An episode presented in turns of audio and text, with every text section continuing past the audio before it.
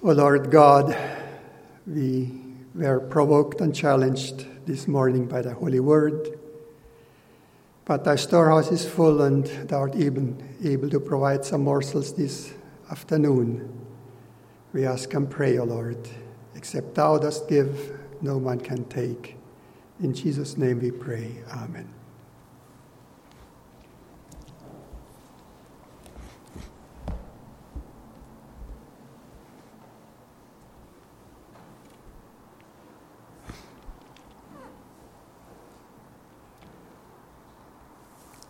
We'd like to read and meditate with the Lord's help out of the Word of God as found in Acts chapter 17.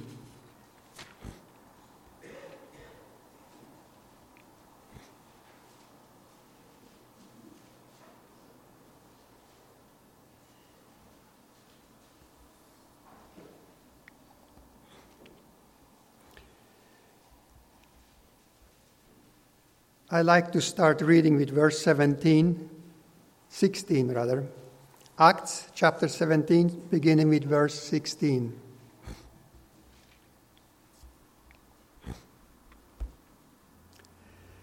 Now, while Paul waited for them in Athens, his spirit was stirred in him when he saw the city wholly given to idolatry. Therefore disputed he in the synagogue with the Jews and with devout persons, and in the market daily with them that met him, with him. Then certain philosophers of the Epicureans and of the Stoics encountered him, and some said, What will this babbler say? Others, some, he seemed to be a setter forth of strange gods, because he preached unto them Jesus and the resurrection. And they took him and brought him unto Areopagus, saying, May we know what this new doctrine whereof thou speakest is? For thou bringest certain strange things to our ears. We would know therefore what these things mean. For all the Athenians and strangers which were there spent their time in nothing else but either to tell or to hear something new, some new thing. Then Paul stood in the midst of Mars Hill and said, Ye men of Athens, I perceive that in all things ye are too superstitious.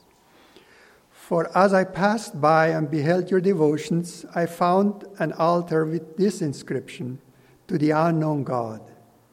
Whom therefore ye ignorantly worship, him declare I unto you. God that made the world and all the things therein, seeing that he is Lord of heaven and earth, dwelleth not in temples made with hands, neither is worshipped with men's hands, as though he needed anything, seeing he giveth to all life and breath and all things, and hath made of one blood all nations of men for to dwell on all the face of the earth, and hath determined the times before appointed and the bounds of their habitation that they should seek the Lord, if haply they might feel after him and find him, though he be not far from every one of us. For in him we live and move and have our being, as certain also of your own poets have said, for we are also his offsprings. For as much then as we are the offspring of God, we ought not to think that the Godhead is like unto gold or silver or stone graven by art and man's device. And in the times of this ignorance, God winked at, but now commanded all men everywhere to repent.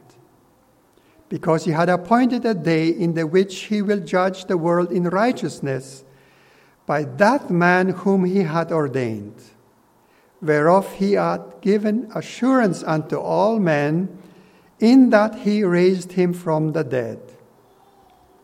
And when they heard of the resurrection of the dead, some mocked, and others said, We will hear thee again of this matter. So Paul departed from among them. Howbeit certain men clave unto him and believed, among them, among the which were Dionysius the Areopagite, and a woman named Damaris and others with them.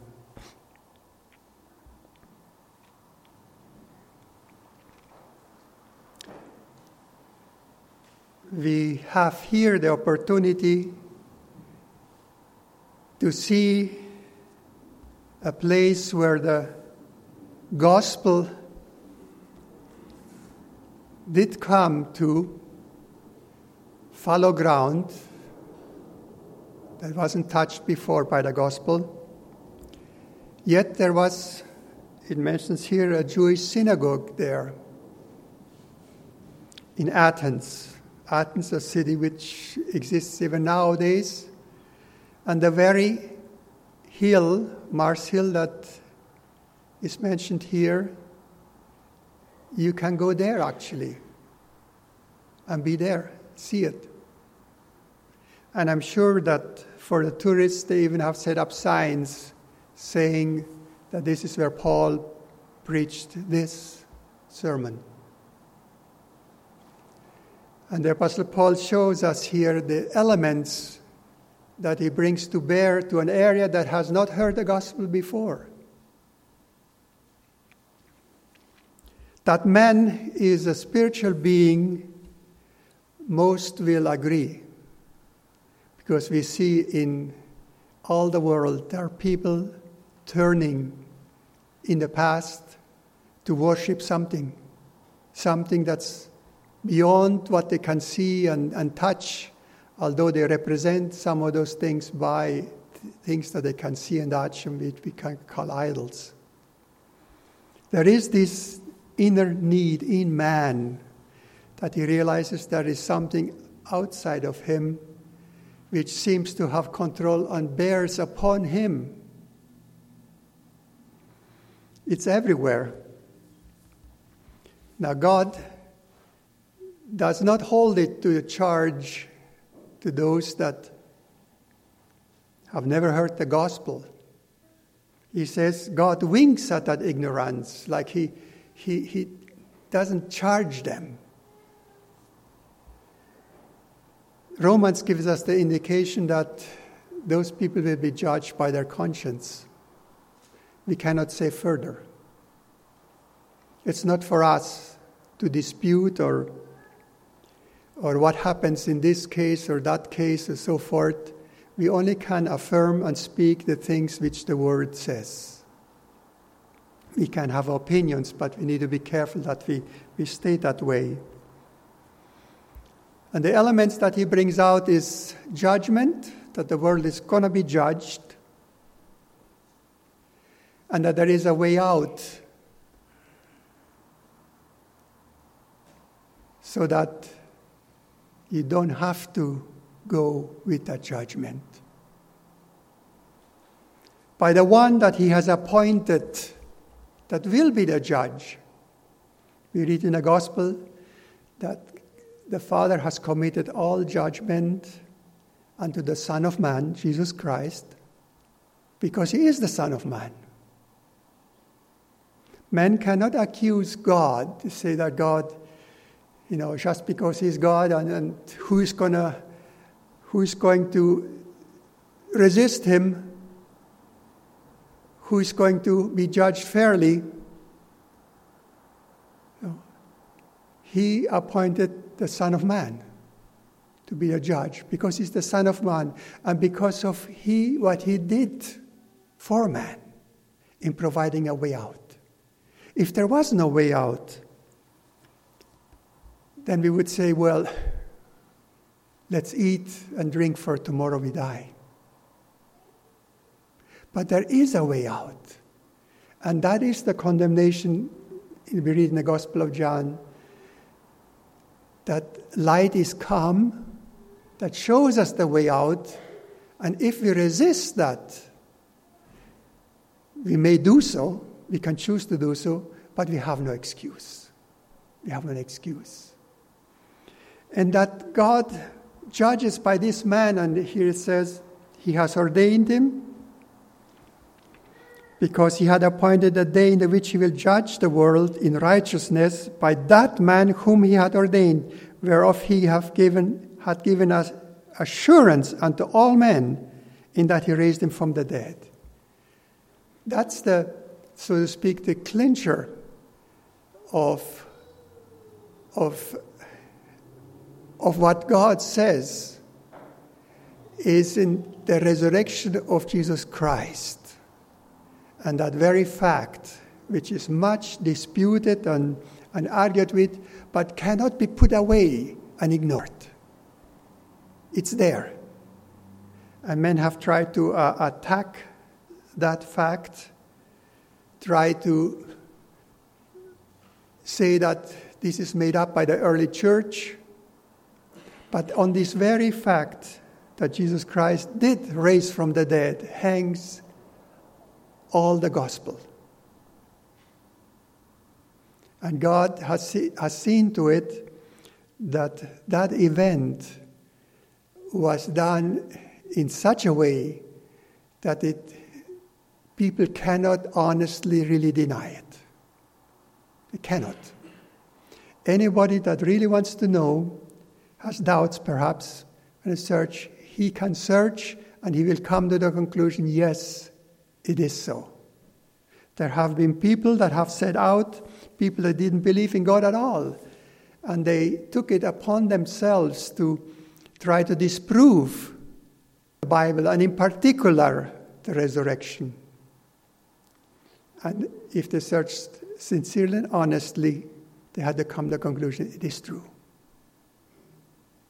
And the evidence that we have nowadays to us is the evidence of changed lives. And that's where you, my brother, and you, my sister, come in. People are not interested in, in stories.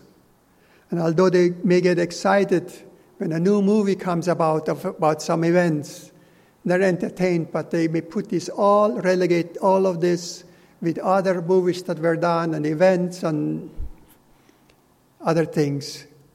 But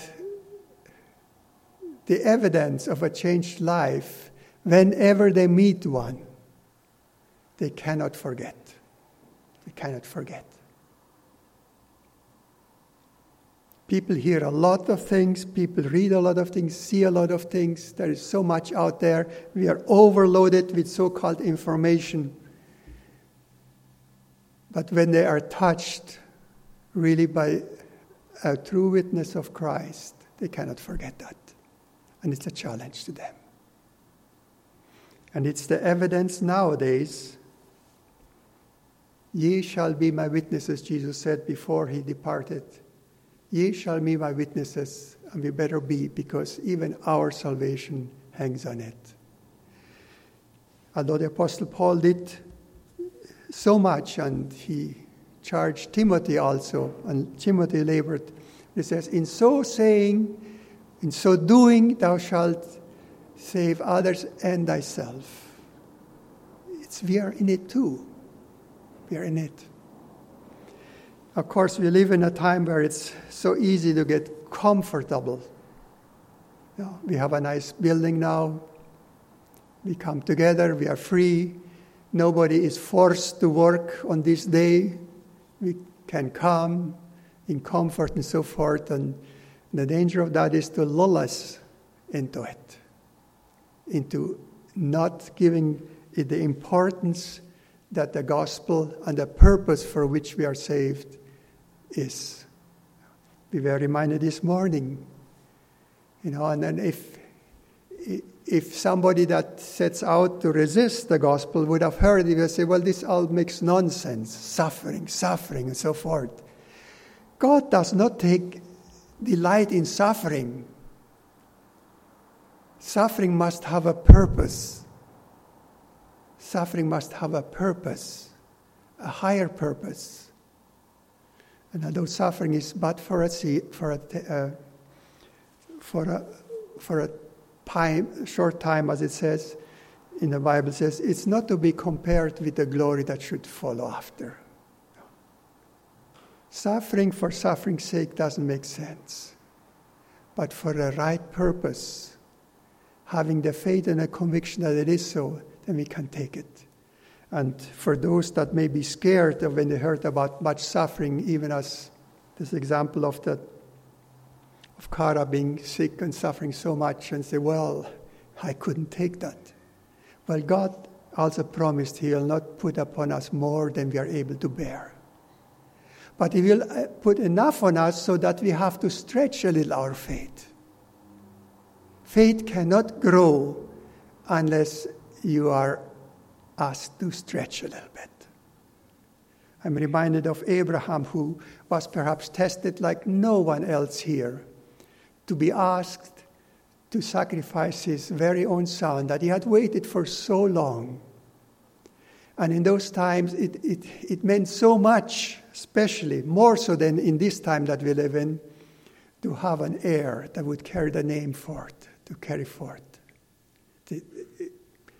It, should be that way too, but nowadays things have, have, have somewhat are not like that. Abraham was asked to sacrifice his son.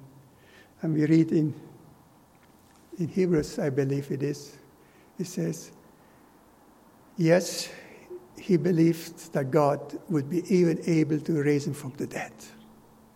And he was willing to go ahead. And when one thinks of it, being asked of God and how God asked him and revealed him so that he was so convinced that he had to do it, it's not recorded. But what is recorded, it shows us that he had time to think about it. He made, says he rose early in the morning and went, so he obeyed. But he had three days to think about it as he went along.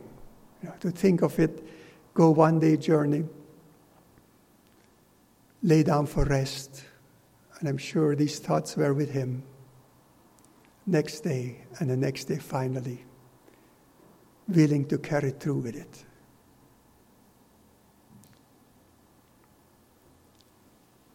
God really stretched them, and He obeyed. How much can God stretch our faith and that we will still obey? We are not asking for great trials. Don't ask for it. No. Ask, as it says in Proverbs 30, verse 8, is it? Now, feed me with meat convenient for me. You know. This is not a self service to follow Christ. It's not a self service. You choose, your buffet. No. Ask Him, and He will give you what you need. And it will be enough to stretch your faith. The resurrection of Christ, which and the way it happened, the crucifixion, which the Bible tells us is foolishness unto those that don't believe. But unto us, it's the power of God. How God was able, through that sacrifice, to forgive us all. The eternal soul, the things that we see, he says, they are temporal they will pass away. But the soul that God breathed into man, the soul is eternal. The question is where it will spend eternity.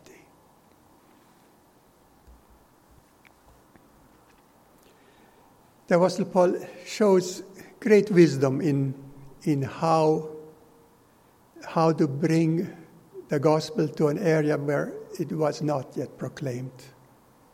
Here we have the example, as we said before. As he went through the town and found an altar with inscription to the unknown God, he says, You're very superstitious. Well, in this case, I think it means more you're very careful lest you miss something. They had an altar to the unknown God. Oh, they had many gods, and, and if you studied in school Greek history, oh, there was a whole pantheon, they call it, many gods. And there was a chief god and so forth. And, and sometimes they, the so called wise in this world, they try to pin and say, well, see, that's, that's where the account of the Old Testament comes from.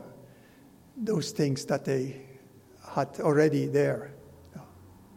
But you know, the Bible doesn't make any excuses for itself. It is so factual. It accounts right it starts with the beginning. In the beginning.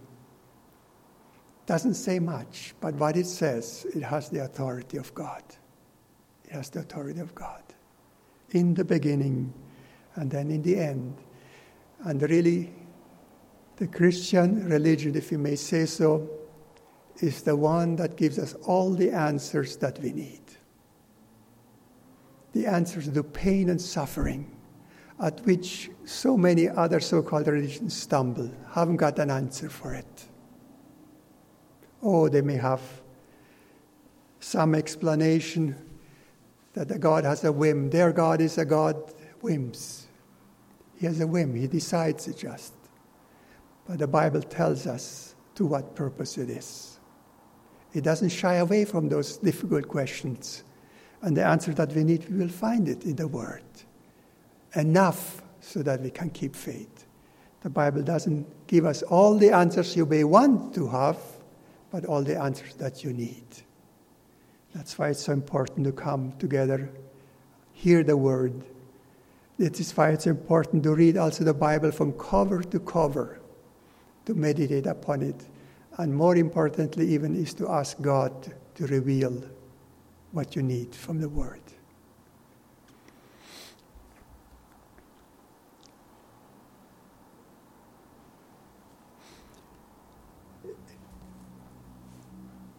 You know, now that man is so, how shall we say, increased so much in knowledge And it, it becomes again as it was at a, the Tower of Babel when God decided that He, well, He had commanded them, first of all, that they would disperse and replenish the earth, but they decided to stay by the tower and make themselves a name, lest they would be spread all over the earth. That's they didn't want to. That was against God's commandment. And God said, you know, if they start this thing together, there's no end to what they will come to. And we see that happening in our time. Is how knowledge increases, how knowledge lifts itself up against the knowledge of God. And if you watch it and see every once in a while the statements that they make out there, you know, and, and they are it's assumed, it's, it's accepted in, in, the, in the halls of learning and in schools, you know, that the Bible is just a, a good moral book, but not very factual. And it caught my eye here. It says, He had made of one blood all nations of men for to dwell on the, all the face of the earth. You know, when we look how different people are, and in the past century, when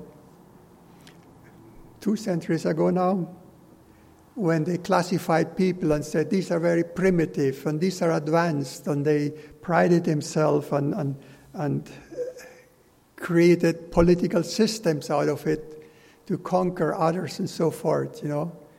But yet, we know from the Bible that they are of all of one blood. They all derived from, from that one first pair. Now, in our century, that doesn't seem to be anymore an issue because they have found, yes, we all descend, according to the records in the DNA, uh, descend from, from one woman. But they go on. They don't acknowledge that that's what the Bible had said and that it, was, that it is true and now, now they can accept that. They go on from there to other things. No?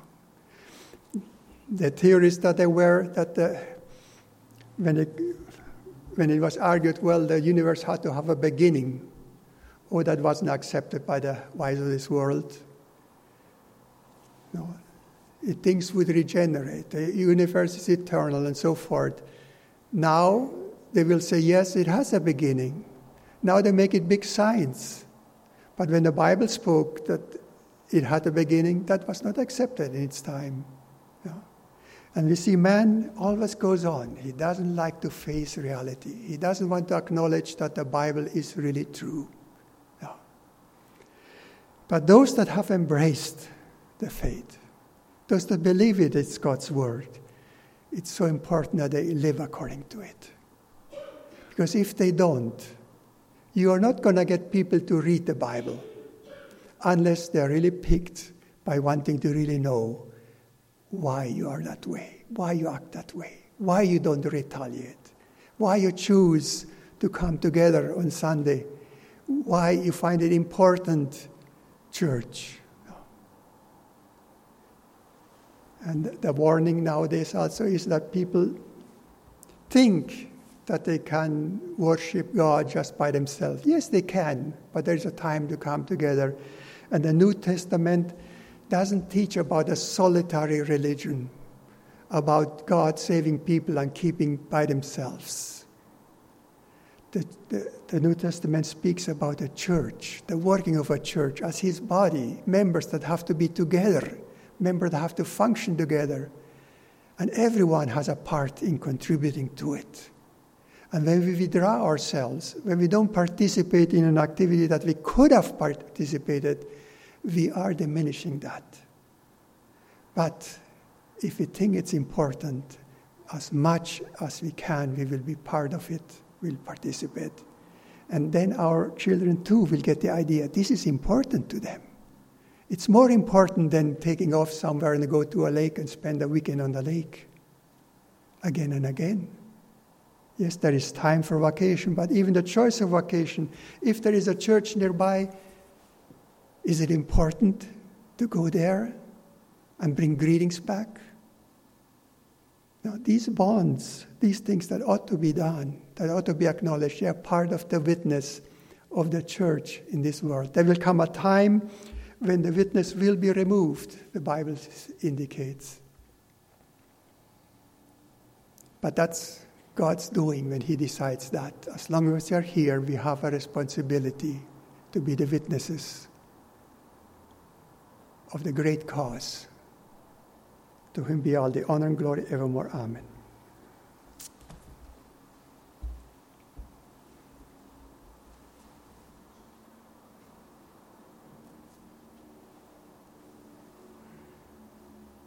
Brother, please find the hymn.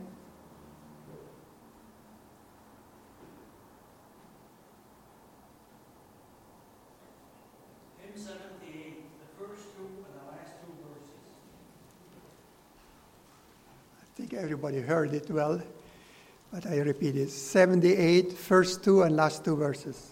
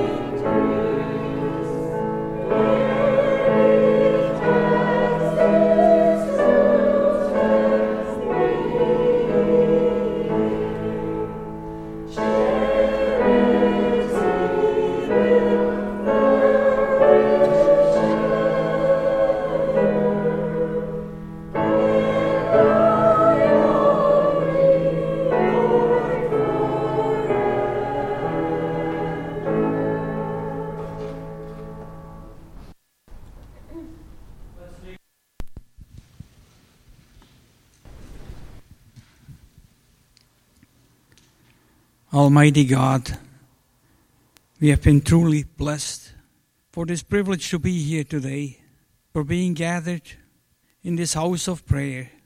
Father, to be instructed of Thee, so that we may learn where our hope comes from. Father, that we may be like Abraham, who hoped, Father, because Thou hast provided, Thou hast told him, Thou hast given him a reason for hope. And we too have heard of this hope here, Father. We've come together to learn collectively the same, of the same hope that we can share.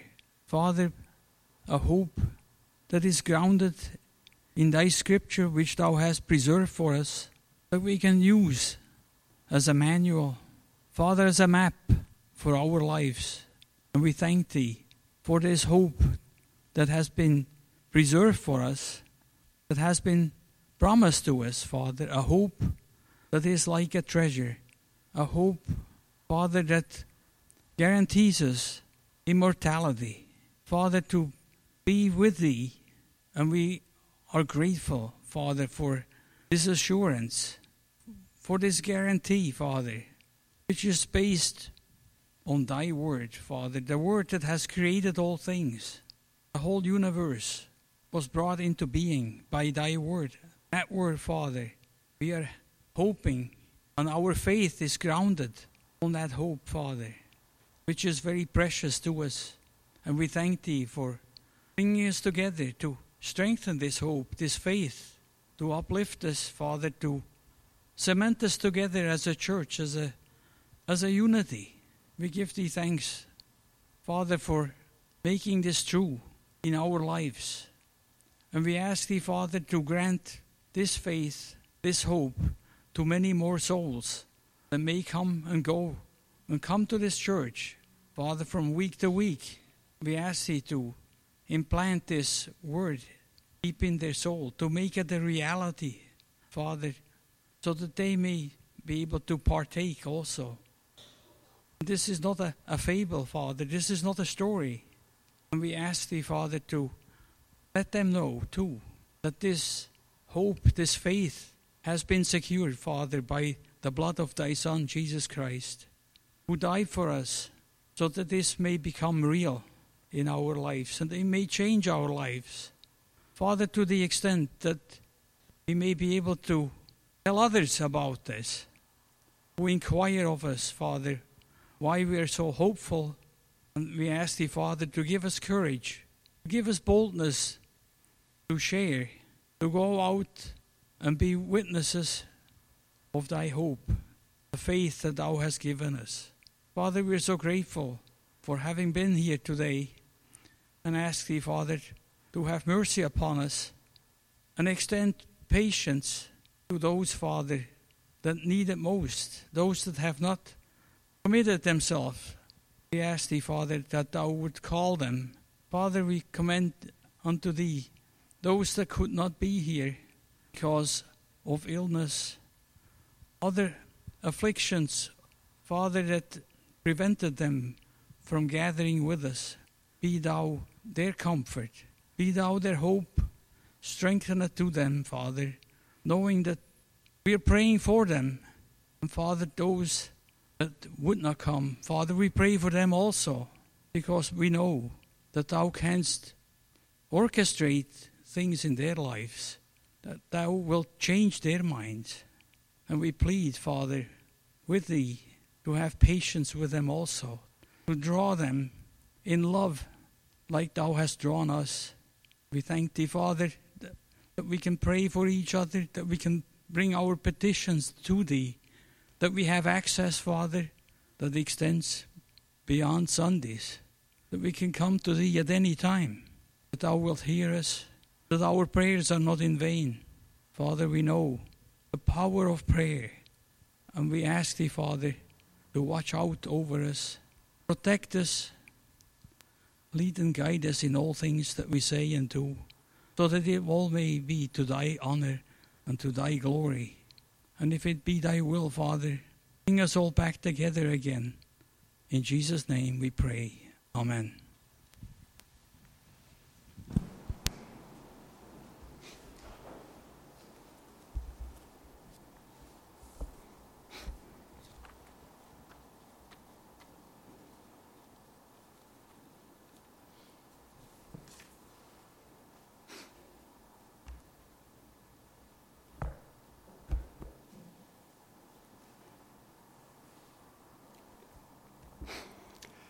Somebody said that it's impossible to live without hope.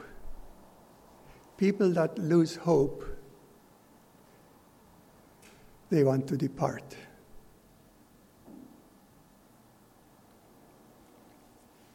And hope,